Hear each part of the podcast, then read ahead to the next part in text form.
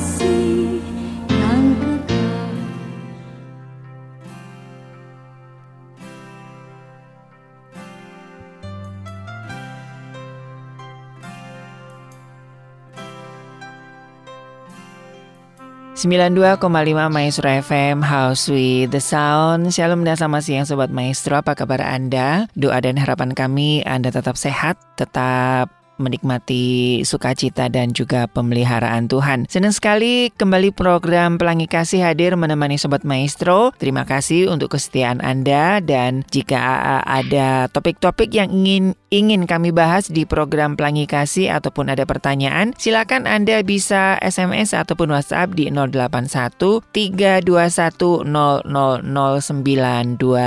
dan jika Anda nanti ingin mendapatkan layanan yang lebih intens nanti kami akan memberikan call center dari Rumah Konseling Parahyangan Bandung. Selalu ada cinta, selalu ada harapan. Nah, kita akan melanjutkan perbincangan kita mengenai apa ya yang beberapa waktu lalu tertunda dan saya tidak sendirian. Ada Ibu Sarah dari Rumah Konseling Parahyangan yang sudah berjanji nih ya saya mau nagih hutang nih ya yang akan membahas tentang posesif. Selamat siang Ibu Sarah. Siang Mas Ari, gimana kabar? Luar biasa ya, sekalipun uh, udah agak-agak takut gelombang ketiga ya. Mudah-mudahan kita sobat maestro kalau nggak penting-penting amat ditunda dulu begitu ya. Ibu Sarah sebelum kita melanjutkan uh, tentang posesif Ibu Sarah, mungkin bisa sedikit mereview apa yang beberapa waktu lalu yang sudah Ibu Sarah sampaikan. Oke, selamat siang sobat maestro. Senang sekali siang ini kembali saya bisa bersama dengan Mas Ari menemani uh, di sepanjang satu jam ini. Beberapa minggu yang lalu kita sudah membahas mengenai toksit toksit-toksit ya racun-racun mm-hmm. dalam pernikahan. Yeah. Nah, salah satunya adalah uh, posesif ini ada di dalam uh, toksit dalam pernikahan.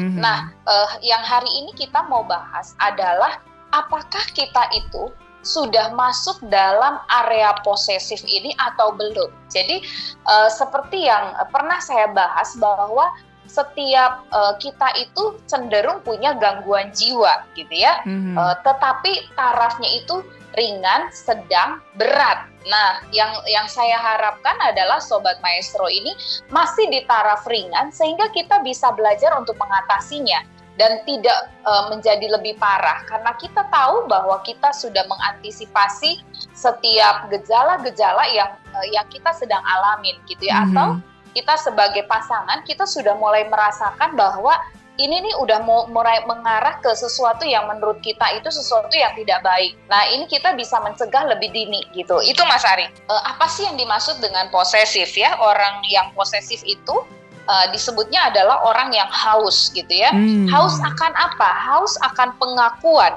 haus akan uh, apa ya? Maksudnya pengakuan pengabdian dari eh, orang-orang uh, yang dekat dengan dia gitu ya. Nah, e, berasal dari kata kerja to possess hmm. ya, yang berarti ingin memiliki. Lebih tepat lagi tapi lebih pengen menguasai orang lain atau mengontrol orang lain gitu ya dan ingin mengontrolnya ini berlebihan. Nah, Mas Ari, kalau kita uh, tanya, apakah seorang Mas Ari posesif? Pasti akan po setiap orang, termasuk saya pun, yeah. saya akan menjawab, oh tidak, jelas mm. saya tidak posesif, mm-hmm. gitu kan? Mm-hmm. Uh, tapi yang saya uh, yang saya tunjukkan kepada pasangan saya, yang saya tunjukkan kepada anak saya atau kepada pacar saya, karena saya peduli, karena saya sangat sayang, karena saya sangat cinta, itu versinya di, dari saya. Mm-hmm. Betul. Mm-hmm. Tapi yang dirasakan oleh pasangan, yang dirasakan oleh orang lain bahwa bukan lagi rasa peduli, bukan lagi rasa sayang dan rasa cinta, tapi ada rasa bahwa dikuasai, dikontrol dan kehilangan kebebasan. Nah, mm. uh, biar lebih menarik, saya ingin uh, ingin kasih gambaran nih di Alkitab itu uh, ada beberapa tokoh yang satu nanti saya mau kasih tahu ini posesif dan yeah. yang satu lagi ini uh, bukan posesif ya supaya mm-hmm. uh, sobat maestro tuh tahu oh iya ya ternyata uh, ini tuh bukan posesif tapi yang ini nih yang posesif ya. Yeah, yeah. Nah cerita yang seru ini uh, kita bisa lihat sebentar ya itu di satu raja-raja satu raja-raja 21 itu cerita tentang kebun anggurnya Nabot. Nah, hmm. kita lihat ya saya bacain ya biar kita yeah. bisa eh, punya gambaran. Sesudah itu terjadilah hal yang berikut. Nabot, orang Israel mempunyai kebun anggur di Israel di samping istana Ahab, Raja Samaria. Berkatalah Ahab kepada Nabot, berikanlah kepadaku kebun anggurmu itu, supaya kujadikan kebun sayur, sebab letaknya dekat rumahku. Aku akan memberikan kepadamu kebun anggur yang lebih baik daripada itu sebagai gantinya. Atau jikalau engkau lebih suka, aku akan membayar harganya kepadamu dengan uang. Jawab Nabot kepada Ahab, kiranya Tuhan menghindarkan aku daripada memberikan milik pusaka nenek moyangku kepadanya. Lalu masuklah Ahab ke dalam istananya dengan kesal hati dan gusar karena perkataan yang dikatakan Nabot orang Israel itu kepadanya. Tidak akan kuberikan kepadamu milik pusaka nenek moyangku. Maka berbadlah ia di tempat tidurnya dan menelungkupkan mukanya dan tidak mau makan Ayat 5. Lalu datanglah Isabel, istrinya dan berkata kepadamu, apa sebabnya hatimu kesal sehingga engkau tidak makan? Lalu jawabnya kepadanya, sebab aku telah berkata kepada Nabot orang Israel itu, berikanlah kepadaku kebun anggurmu dengan bayaran uang atau jika engkau lebih suka, aku akan memberikan kebun anggur kepadamu sebagai gantinya. Tetapi sahutnya tidak akan kuberikan kepada kepadamu kebun anggur itu. Nah, di ayat yang ketujuh, kata Isabel istrinya kepadanya, Bukankah engkau sekarang yang memegang kuasa Raja atas Israel? Bangunlah, makanlah, dan biarlah hatimu gembira. Aku akan memberikan kepadamu kebun anggur Nabot orang Israel itu. Dan terjadilah kejahatan di situ ya, yang akhirnya si Nabotnya mati. Ya, ya? betul. Nah, jadi uh, di sini ini salah satu ciri orang yang posesif. Mm-hmm. Artinya apa? Dia pengen menguasai karena dia merasa bahwa dia sebagai raja, dia punya uh, punya kekuasaan untuk menguasai semuanya. Iya. Sehingga yeah. terjadilah kejahatan gitu ya, terjadilah pembunuhan. Ini salah satu ciri uh, orang yang posesif ya. Tapi ada satu ciri yang kita belajar dari seorang Abraham. Abraham mm. itu udah dapat anak susah betul nggak mm -hmm. dapat mm -hmm. ya dapat Ishak itu udah susah. Yeah. Dan satu kali Tuhan bilang persembahkan Ishak kepadaku. Kalau saya jadi jadi Sarah yang beneran nih Mas Arya. Yeah. Kalau pas pagi itu Abraham yang ngomong sama saya, ya Sarah, aku mau bawa Ishak ke gunung. Terus gue tanya, eh Abraham ngapain lu bawa anak gua ke gunung? Gitu ya? Aku mau persembahkan. Kayaknya itu tarik-tarikan dah kami hmm. berdua. Mm -hmm. ya, mm nggak bisa. Ini anak gua. Nggak bisa. Nggak bisa. Gitu ya. Udah dapetnya susah. Gitu ya. Lu mau korbanin. Wah itulah. Gitu ya. Yeah. tapi Abraham itu belajar taat. Karena dia mengerti bahwa uh, dia punya sebuah keyakinan bahwa anak ini anak yang dititipkan bukan anak yang harus dia miliki gitu ya mm-hmm. jadi bukan berarti uh, dia harus menguasai tidak gitu ya dia dia mengerti bahwa dia hanyalah pengelola dia hanyalah orang kepercayaan Tuhan untuk menjaga si Ishak. Satu lagi adalah Ayub. kurang gimana dia susah gitu ya. Kehilangan sekali anaknya habis, kehilangan sekali hartanya habis. Tapi di Ayub 1 ayat uh, 21 di situ uh, dia dengan luar biasa dia bisa bilang ya di Ayub ya biasanya orang kalau uh, kebaktian penghiburan selalu pakai ayat ini hmm, gitu ya. Betul. Ya kan? Katanya dengan telanjang aku keluar dari kandungan ibuku, dengan telanjang juga aku akan kembali ke dalamnya. Tuhan yang memberi, Tuhan yang mengambil, terpujilah nama Tuhan. Ini bacanya enak banget. Ya. Mm-hmm. Tapi kalau saya ada di posisi, di posisi Ayu yeah, yeah. dan saya adalah orang yang posesif, kebayang saya bisa mungkin uh, tanda kutip uh, gila sih enggak, tapi stresnya iya mm-hmm. gitu loh. Mm-hmm. Kenapa? Karena saya merasa bahwa setiap rupiah yang saya punya itu milik saya, yang uh, anak-anak itu harta saya, aset saya. Sehingga tanpa disadari kita menjadi orang yang posesif. Dan ketika kita menjadi orang yang posesif, kalau Tuhan izinkan kita mengalami kehilangan, kita tidak siap. Nah, kenapa saya rindu untuk bagiin posesif ya? Sekali lagi, Sobat Maestro tidak pernah satu kebetulan ketika uh, Sobat Maestro dengar siaran ini ya, saya percaya yeah. Uh, Tuhan ingin menyampaikan sesuatu. Mm -hmm. Mas mm-hmm. Ari, di masa pandemi ini ada banyak orang kehilangan uang, yeah. ada banyak orang kehilangan pasangan, ada banyak orang kehilangan pekerjaan, kehilangan asetnya, rumahnya, mobilnya dengan situasi pandemi. Apakah itu akan membuat kita sedih? Yes. Mm -hmm. Apakah itu akan membuat kita kehilangan? Yes, betul tapi seberapa kita meyakini itu sebagai milik kita.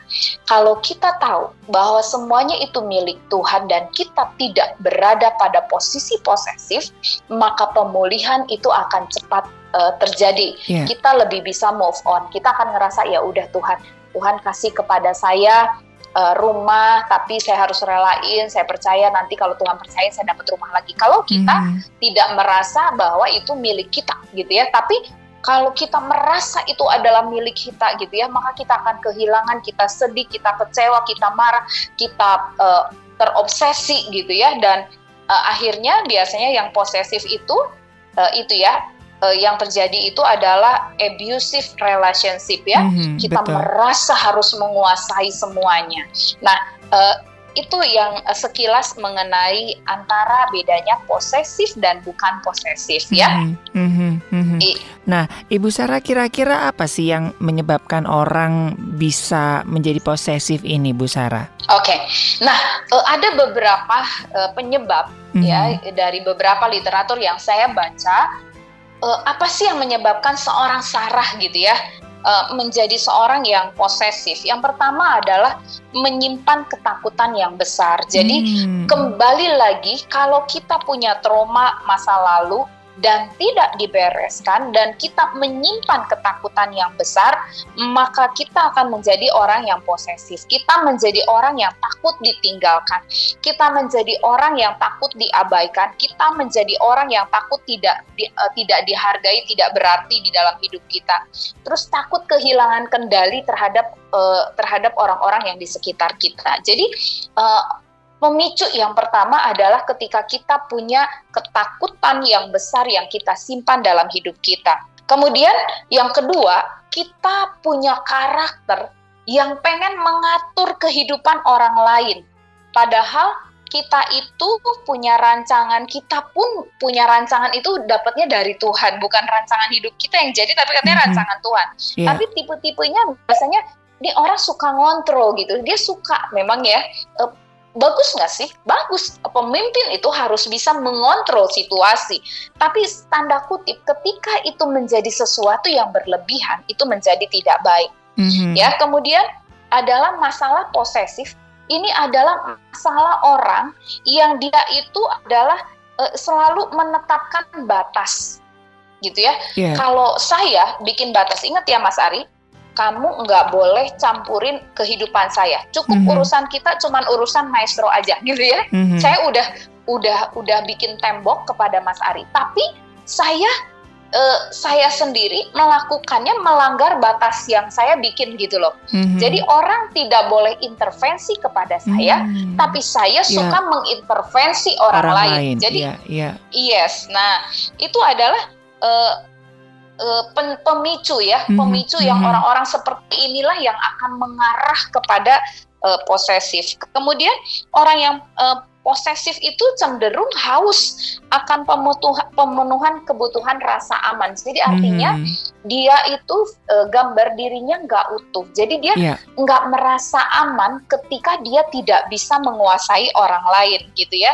Jadi rasa nyamannya itu bukan dibangun dari dirinya sendiri, Tas, tapi rasa amannya itu dibangun ketika dia bisa menguasai orang lain dia rasanya nyaman gitu loh. Mm-hmm. Tapi ketika dia sendiri sebenarnya dia nggak nyaman gitu loh. Iya. Yeah.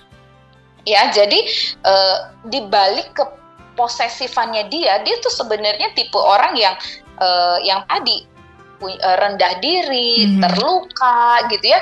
Tapi dia menyembunyikannya dengan mm-hmm. yang tadi posesifnya itu mm-hmm. gitu loh Mas mm-hmm. Ari. Mm-hmm. Ya. Yeah. Nah, okay. uh, sobat maestro, jadi eh, apa tahap awal itu biasanya tipe awal-awal ketika pacaran kita merasa tidak terganggu dan kita merasa bahwa pasangan kita itu uh, perhatian, mm-hmm. rasa sayang, bentar-bentar, say, kamu udah makan belum? Say, kamu di mana? Waduh, itu waktu masih pacaran nyaman, menyenangkan, ya.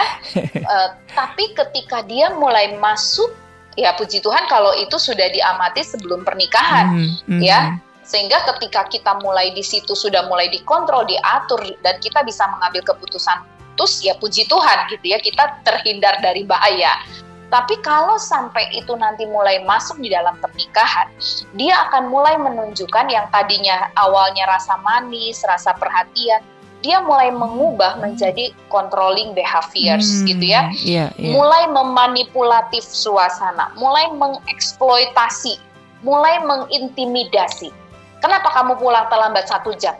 Tolong hmm, kasih tahu, kamu jam hmm. 10 ke mana, jam 11 ke mana, jam 12 ke mana, gitu ya. Yeah, nah mulai yeah dia mulai nggak bisa ya kamu uh, sekarang kamu harus di rumah kamu udah istri saya kamu nggak bisa lagi pergi sembarangan kamu pokoknya urus anak aja di rumah kalau kamu mau pergi kamu mesti pergi sama saya kalau kamu mau mau telepon atau kamu mau mau uh, mau ketemu keluarga kamu kamu izin dulu sama saya gitu ya mm-hmm, nah mm-hmm. mulai mulai mulai mulai jadi controlling behaviors ya yeah.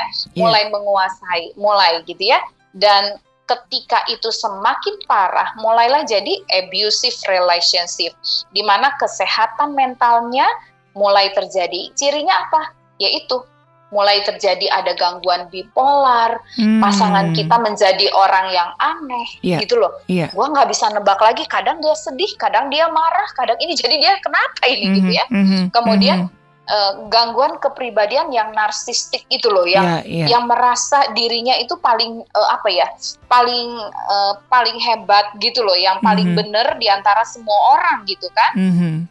Nah, uh, kemudian ya itu yang terakhir adalah schizophrenia pada akhirnya menjadi gangguan jiwa yang parah gitu ya. Mm -hmm. pasti ujungnya balik lagi kepada KDRT ya mulai mulai uh, ucapan yang kasar gitu ya.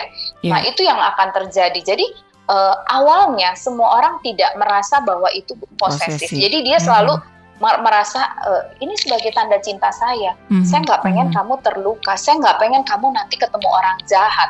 Saya nggak pengen nanti kamu di luar ada orang yang uh, mencelakakan kamu. Jadi kalau kamu perginya bareng saya, wah pertama merasa bahagia, aduh baik banget. Kamu mau ke mana saya pasti antar gitu ya, waduh rasanya baik banget punya suami siap antar jaga, tapi ternyata mm-hmm. lama-lama dia mulai menyadari bukan awalnya betul, tapi lama-lama kebebasan itu menjadi hilang dan akhirnya dia dikuasai oleh hmm. pasangannya, hmm, gitu iya, loh. Iya, oke. Nah, ini uh, mumpung Ibu Sarah bahas hal ini, ini nggak kebetulan ya. Kemarin beberapa hari lalu juga ada dua sobat maestro Bu. Ini kebetulan yang sharing Bu. Yang satu masih dalam tahap pacaran, yang satu sudah menikah begitu. Nah, yang pacaran ini Bu, jadi kalau saya dari sudut pandang saya ini uh, ada something sebetulnya. Jadi si perempuan ini mungkin ya seperti Ibu Sarah tadi sampaikan bahwa ada uh, rasa luka atau sebagai macamnya. Jadi yang cowoknya ini Bu nggak boleh ada uh, poster-poster cewek di kamar.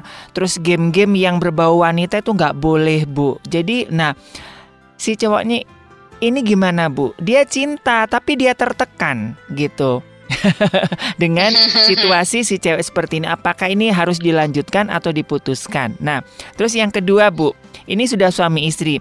Tadi sudah sempat Ibu Sarah singgung waktu pacaran ketika ditanya lu di mana udah makan, itu kan seneng, tapi sudah menikah rasanya ini kok suaminya itu kok kayaknya mengontrol, Bu.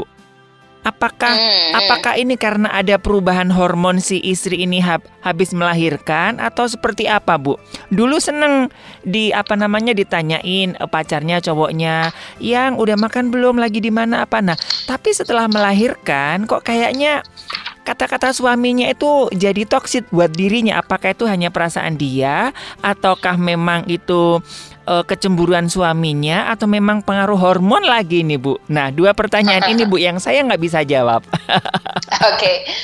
uh, eh, kita itu mendiagnosa sesuatu nggak bisa hanya dengan uh, sekali seperti kita datang ke dokter gitu ya. Hmm. Uh, Mas Ari kenapa? Uh, saya sakit perut uh, dok. Oke, okay pasti dokter tidak akan langsung kasih obat, betul? Mm-hmm. Tapi dokter akan telusuri sakit perutnya ini sakit perut yang seperti apa ya. Jadi mm. simptomnya harus jelas gitu kan. Uh, frek- frekuensinya sakit perutnya ke belakangnya berapa kali? Oh, mm-hmm. sakit perutnya baru dua kali ya udah pulang ma- makan di atap sembuh gitu ya. Mm-hmm. Tapi kalau Mas Ari bilang, aduh saya udah dua hari dua malam nggak tidur bolak-balik ke belakang misalnya gitu kan. Nah, berarti dokter udah mulai mengamati, waduh, ini intensnya udah mulai banyak hmm, gitu ya. Hmm, hmm, Kemudian ditanya, ini udah berapa kali kejadian kayak gini? Aduh Bu, uh, dok tiap minggu saya diare. Wah, ini sih bukan diare uh, yang biasa, biasa diare betul, yang parah. Akut. Ya kita mulai lagi uh, diare akut. Diare akut itu juga banyak. Apakah dari hmm. ususnya, hmm, hmm, hmm. apakah dari makanannya, apakah dari alerginya. Jadi uh, dalam hal ini uh, saya nggak bisa uh, mengeneral bahwa hmm. uh, ini uh, kasusnya sudah posesif atau tidak. Yeah. Jadi balik lagi, memang perlu sekali lagi kita perlu uh, pendampingan, khususnya hmm. mungkin buat yang uh, belum menikah ya coba cari kakak rohani gitu ya yeah. Iya. uh, untuk bisa sharing ya cari kakak rohani sebelum misalnya mau masuk di dalam pranikah kecuali memang di, di gereja boleh pranikah walaupun belum untuk menikah gitu ya mm -hmm. supaya lebih matang persiapannya yeah, dan betul. kita masih punya menggali gitu ya uh, uh, pasangan kita ini apakah dia orang yang tepat untuk kita atau tidak? Dan apakah kita siap menikah dengan semua resiko? Gitu ya. Jadi Mas Ari kalau saya dengan uh, sekarang posisi saya masih dalam pacaran saya masih punya dua pilihan. Saya lanjut pacaran atau saya putus. Itu mm -hmm ininya. Nah, kalau saya mau putus urusan selesai, nggak perlu yeah. diperpanjang ya. Sudah kita berteman baik-baik. Tapi kalau kita masih punya sebuah keyakinan, tapi gue cinta banget, aduh, nah, itu susah Bu. nyari yang kayak begini. Nah, apa yang kita perlu lakukan? Mm -hmm. Kita perlu kacamata orang lain untuk mm -hmm. melihat. Mm -hmm. Karena kacamata kita mungkin karena saking cintanya kacamatanya yeah. burem. Yeah.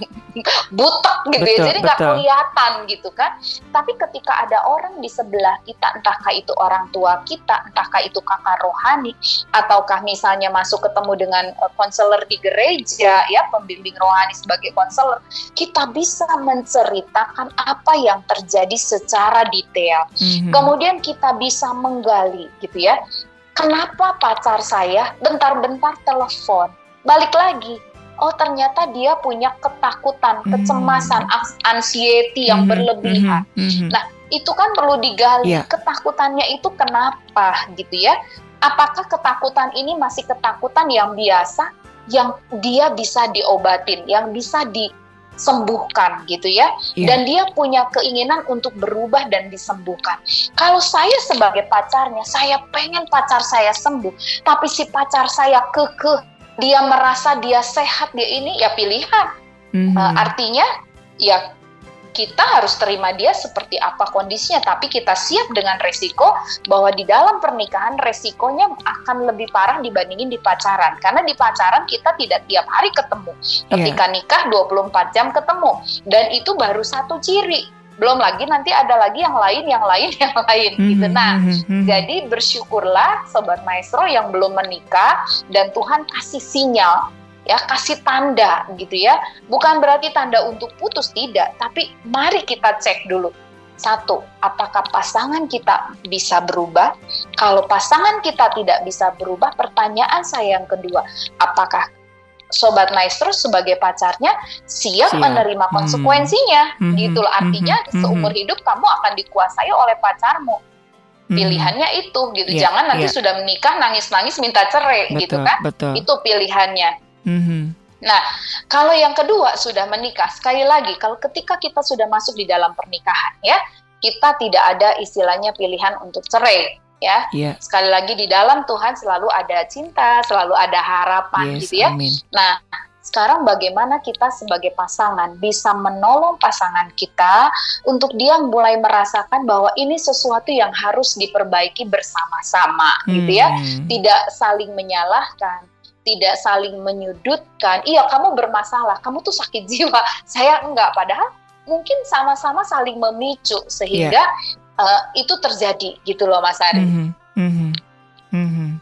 Oke. Gitu. Jadi memang ini butuh analisa dan butuh bimbingan ya Bu ya. Jadi uh, kita nggak bisa serta merta diputuskan siang hari ini di pelangi kasih ya Bu ya, karena butuh analisa Betul. yang panjang. iya. Nah, iya jangan sampai kita salah melangkah, tapi uh -uh. minimal kita mulai tahu gitu, -hmm. Mas. Mm -hmm. Oh sebenarnya mm -hmm. sebenarnya pasangan saya posesif. Yeah. Nah, bukan lihat posesifnya, Mas. Hmm. Yang kita lihat kenapa dia bisa posesif yeah, atau yeah. kenapa saya sebagai pasangan tuh posesif gitu loh. Hmm. Uh, hmm. Apakah saya uh, apakah saya uh, posesif saya pernah ngalamin ketika saya menikah awal-awal dengan suami saya yang saya bilang saya gangguan jiwa yeah. gitu ya. Kalau suami saya pergi saya bisa duduk mm-hmm, di pintu mm-hmm, betul, nunggu betul. gitu. Yeah, yeah. Padahal dia cuma di gereja dan dia bentar lagi pulang gitu.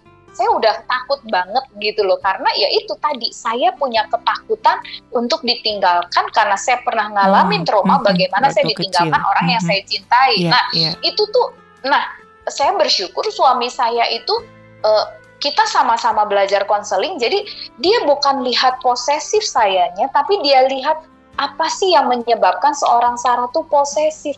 Ya hmm. ampun, ternyata kasihan banget istri gua tuh pernah traumanya begini. Jadi ini loh yang perlu ditolong. Ya. Nah, gitu ya. Artinya harus maestro, dikomunikasikan jadi, ya Bu ya, ketika ya suami istri ini ya, ketika ada hal-hal yang mungkin dirasa kurang pas begitu ya Bu ya. Ya, pasti itu komunikasi. Mm -hmm. Tapi mhm, kan mhm. kadang-kadang kan ada suami yang uh, mm -hmm. yang diam gitu betul, yang kita betul, betul. kenapa?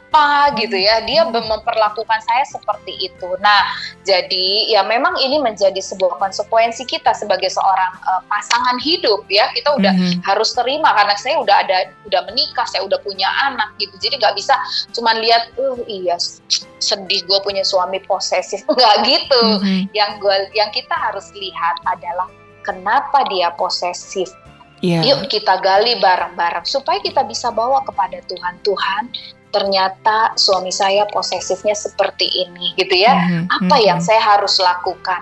Apa yang saya bisa lakukan untuk menolong pasangan saya keluar dari posesifnya ini? Mm-hmm. Itu sih yang mm-hmm. mm, ini ya. Nah, uh, tadi kan kita baru lihat secara gambaran posesif. Yeah. Nah, ciri-cirinya nih orang-orang yang posesif ya. Yang pertama itu biasanya orang yang posesif yang uh, dalam kategori dia cukup parah itu sudah tidak bisa lagi menghargai orang lain, hmm. dia sudah nggak bisa lagi menghargai pasangannya, dia sudah tidak bisa lagi menghargai anak-anaknya. Nah biasanya ucapan yang keluar adalah ucapan yang sarkasme ya yang Hmm, kasar iya, terus iya. yang kritis nah itu kan bikin kita denger tuh pengen marah juga gitu sedih gitu ya tapi tahu nggak sebenarnya si orang posesif ini melakukan itu untuk menurunkan rasa percaya diri pasangan Hmm. Ya. supaya pasangan itu menjadi tidak berdaya dan tidak berani mencari pasangan yang lain Mhm. Jadi kayak ini ya, Jadi- kayak triknya Ibu Susi ya, Bu Sarah, Iya.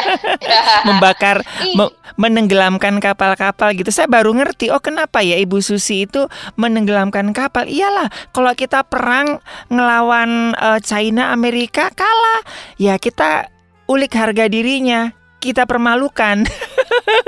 Nah, itu jadi eh, membunuh karakter pasangannya gitu kan enggak Mas Ari. Oh, Jadi iya, iya, iya. eh, dasar lu misalnya ya Mhm, maaf mhm. is- eh, lu tuh kan keluarganya dasar datang dari orang miskin, Mhm, nggak tahu mhm. diri ya gitu-gitu Iya, sehingga iya, iya, iya, yang diharapkan tuh istrinya tuh yang tadinya pede jadi minder, jadi jadi, oh, I see, I malu, see. Iya, jadi iya, iya. dia ngerasa dia nggak punya harga diri lagi sehingga dia nggak berani macem-macem Mhm, gitu loh. mhm. Nah, ketika dia dapatin pasangannya seperti itu dia bangga Hmm. gitu loh karena pasangannya tidak akan berani uh, pergi dia uh, pasangannya nggak akan berani melakukan yang aneh-aneh gitu Iya, loh. Iya, iya. Jadi itu ya. Yang kedua, cemburu berlebihan. Cemburu boleh boleh. Nanti next topik ya saya bahas Siap, siap. cemburu ya. Ah, ya. Tapi ini berlebihan. Balik lagi segala sesuatu yang berlebihan itu nggak akan nggak akan pernah baik ya. Mhm. Jadi di situ selalu ada interogasi.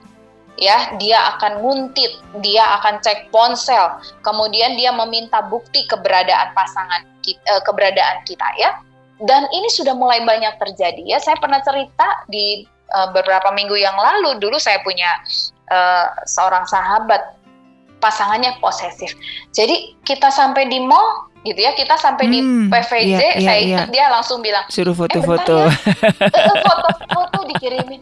Terus saya pikir apa sih baru juga nyampe terus kayaknya Mhm. malu gitu ya di Mhm. depan toko kita foto gak apa-apa gak apa-apa Eh, kenapa sih saya bilang iya sih suami saya tuh kalau udah dikirimin foto biasanya dia diem gitu Hmm. tapi kalau aku nggak kirimin foto tuh udahnya nanti dia nanya kamu sama siapa belanja apa terus ngapain aja aduh Mhm, kayaknya tuh mhm. pertanyaannya banyak banget ribet pusing dah gua katanya kalau udah Mhm. dikirimin gini kan dia udah tahu gua pergi sama lu katanya iya, gitu kan iya. nah terus saya bilang jadi setiap kali kamu pergi begitu iya dia bilang Hmm. Oh, Oke. Terus tapi saya nanya balik sama dia. Kamu merasa terganggu? Kadang-kadang merasa ter- terganggu sih. Tapi ya ya udah sih udah biasa katanya gitu. Hmm, mhm. Jadi ya udah menurut aku oke kalau kamu nggak merasa terganggu ya sudah gitu kan. Tapi kalau sampai ini menjadi sebuah gangguan, ini yang kamu harus cermatin saya Iya, bilang iya. gitu ya. Betul. Terus aku nanya, terus kalau suamimu kamu nggak nggak nggak kamu nggak report di mana keberadaan kamu dia marah, eh, marahnya lama nggak? "Oh, Enggak sih, cuman dia pasti merepet-merepet lah gitu dia bilang gitu. Oke.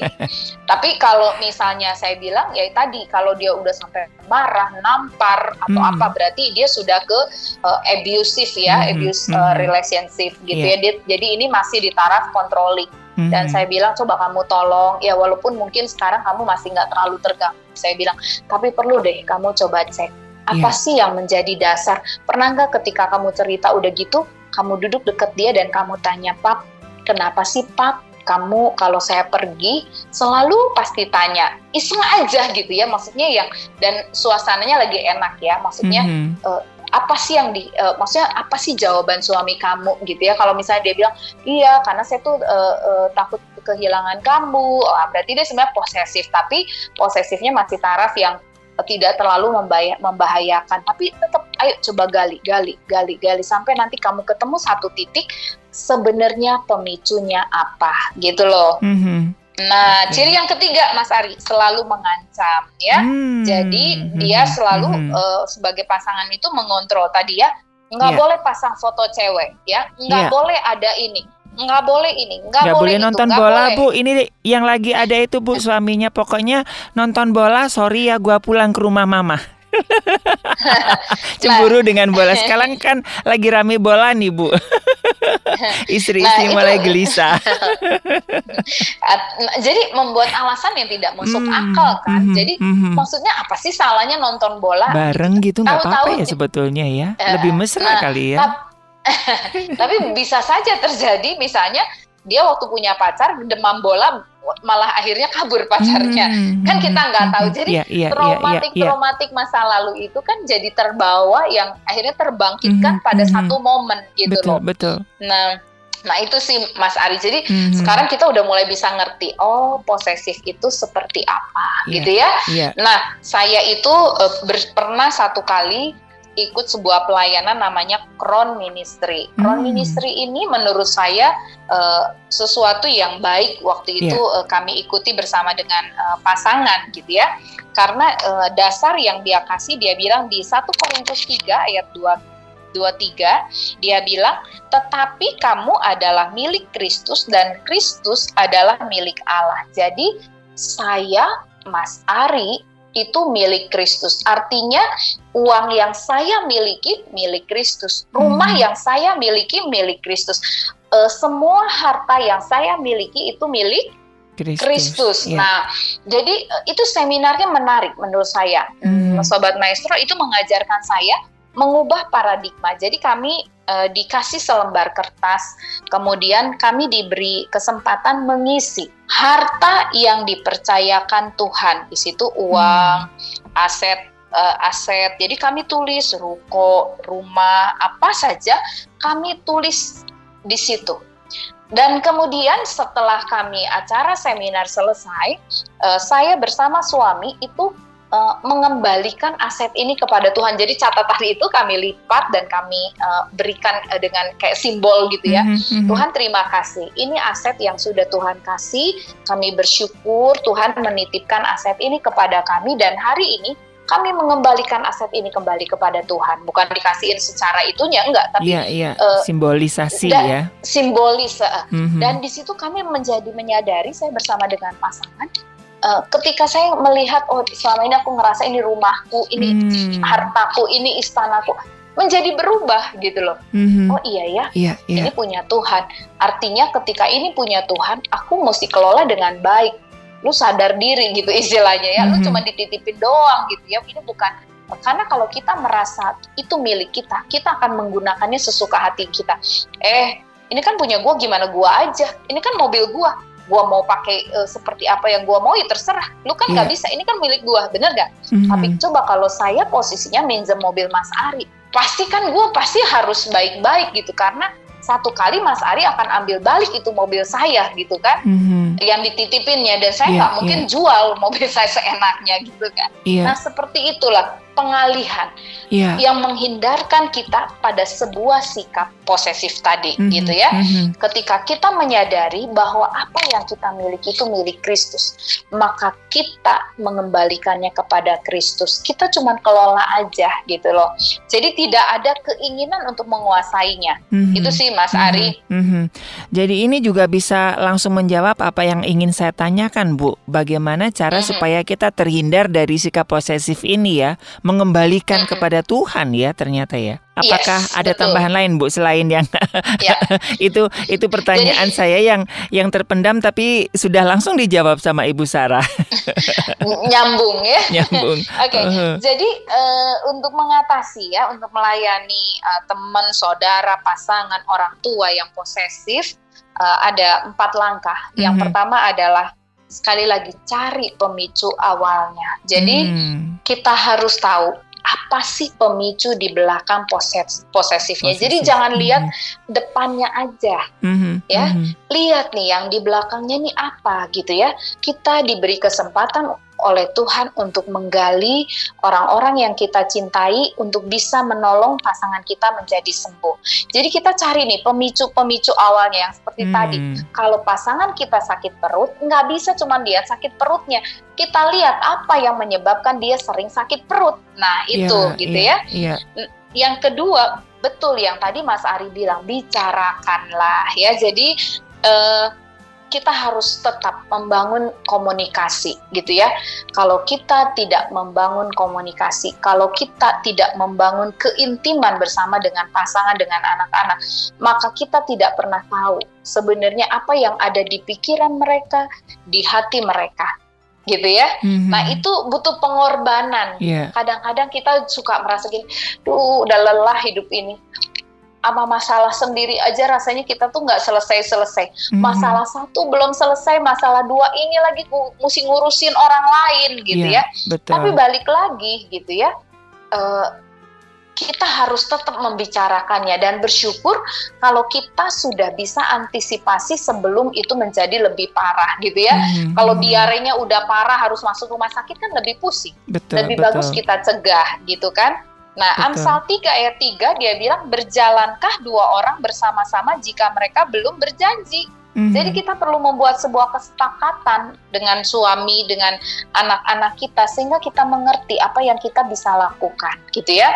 Kemudian yang ketiga balik lagi, tunjukkan kasih sayang kepadanya. Sekali lagi, sekeras apa pun batu ketika dia ditetesin oleh cinta lama-lama batu itu akan hancur mm-hmm. ya yeah. sekeras apa pun situasinya ketika kita datang dengan berdoa setiap hari kita membawanya kepada Tuhan maka saya percaya selalu akan ada pertolongan Tuhan yes, gitu ya amin. walaupun kalau ditanya kudu berapa tahun saya nggak bisa jawab itu mm-hmm. mah rahasianya Tuhan mm-hmm. ya tapi bagian saya adalah bagaimana uh, pasangan saya sekalipun dia posesif saya tetap mencintai dia gitu. Nah, mm-hmm. itu yang mm-hmm. yang dibutuhkan karena tadi saya bilang orang posesif itu dia tidak mer, tidak merasa aman dengan dirinya sendiri, mm, tapi dia yeah. merasa aman ketika ada support dari dari orang lain. Yeah. Dia butuh support dari pasangannya, dia butuh support dari orang tuanya, dari sekelilingnya. Jadi, ya itu tunjukin kasih sayang kita mm-hmm. gitu ya. Dan mm-hmm. yang keempat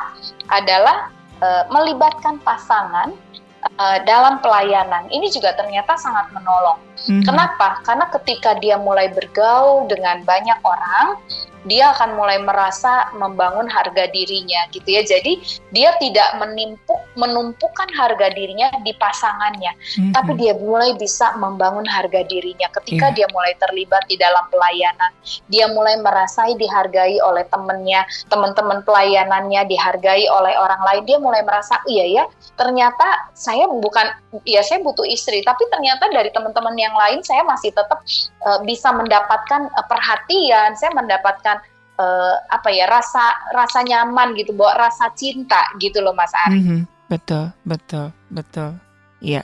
Jadi, nah itu itu iya. tips sederhana mm -hmm, ya. Mhm, Jadi mm -hmm. uh, kecuali kalau sudah abuse ya, yang udah bipolar, ya pilihannya memang ini kita harus sudah mulai ke uh, klinis ya. Yeah, kita betul. mulai harus uh, terapi gitu loh. Tapi kalau masih dalam taraf yang tidak terlalu uh, berat ya kita bisa kita bisa bersama-sama menyelesaikannya gitu loh mm -hmm. Mas Ari. Mm -hmm.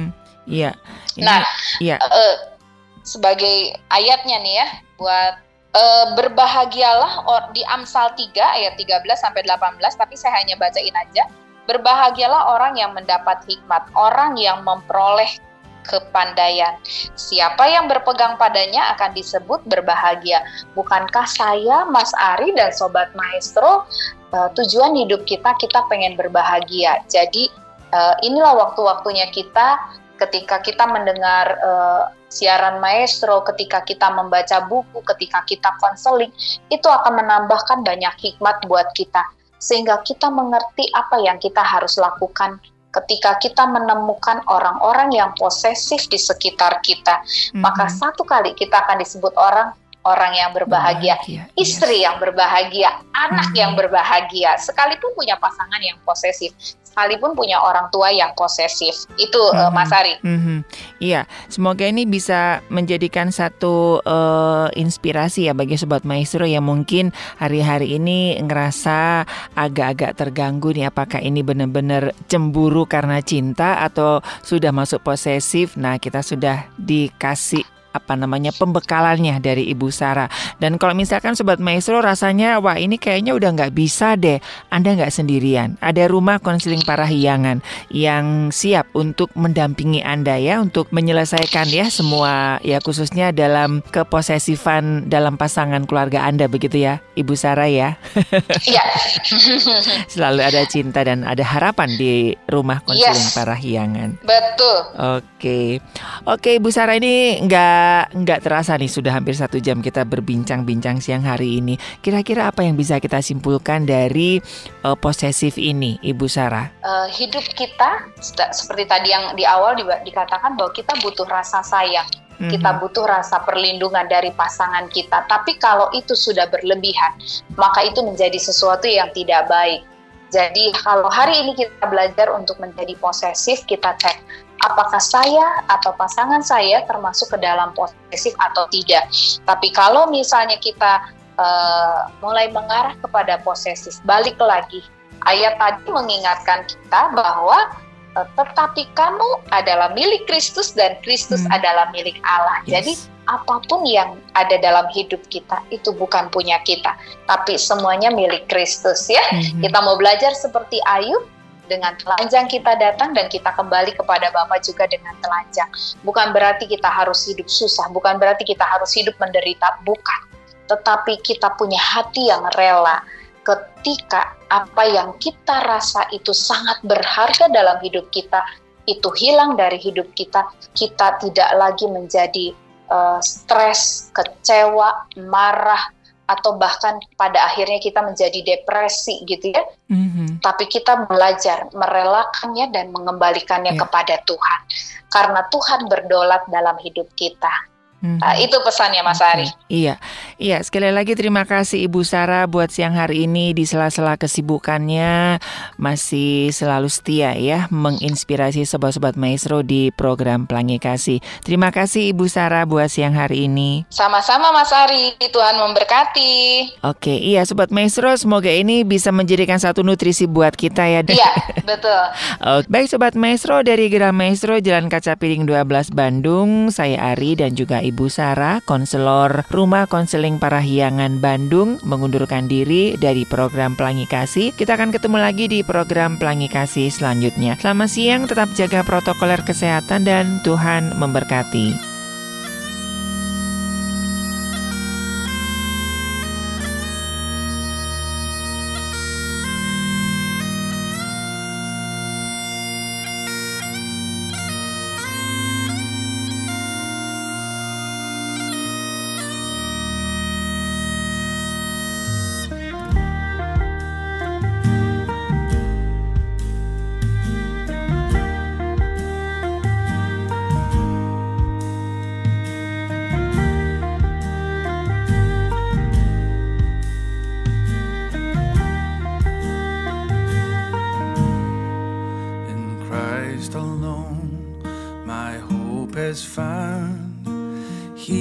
My light, my strength, my song. This cornerstone, this solid ground, firm through the fiercest drought and storm. What heights of love, what depths of peace, when fears are stilled, when striving cease, my comforter my all in all. Here in the love of Christ I stand.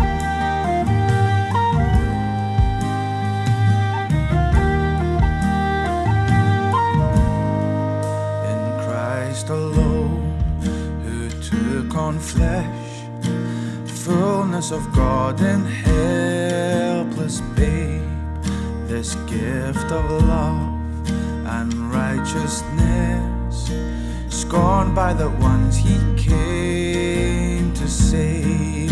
Till on that cross, as Jesus died, the wrath of God was satisfied.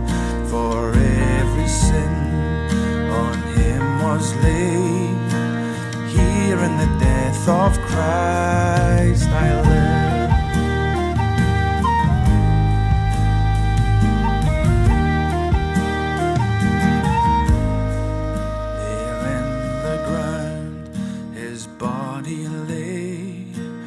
light of the world by darkness slain, then bursting forth in glorious day, up from the grave he rose again, and as he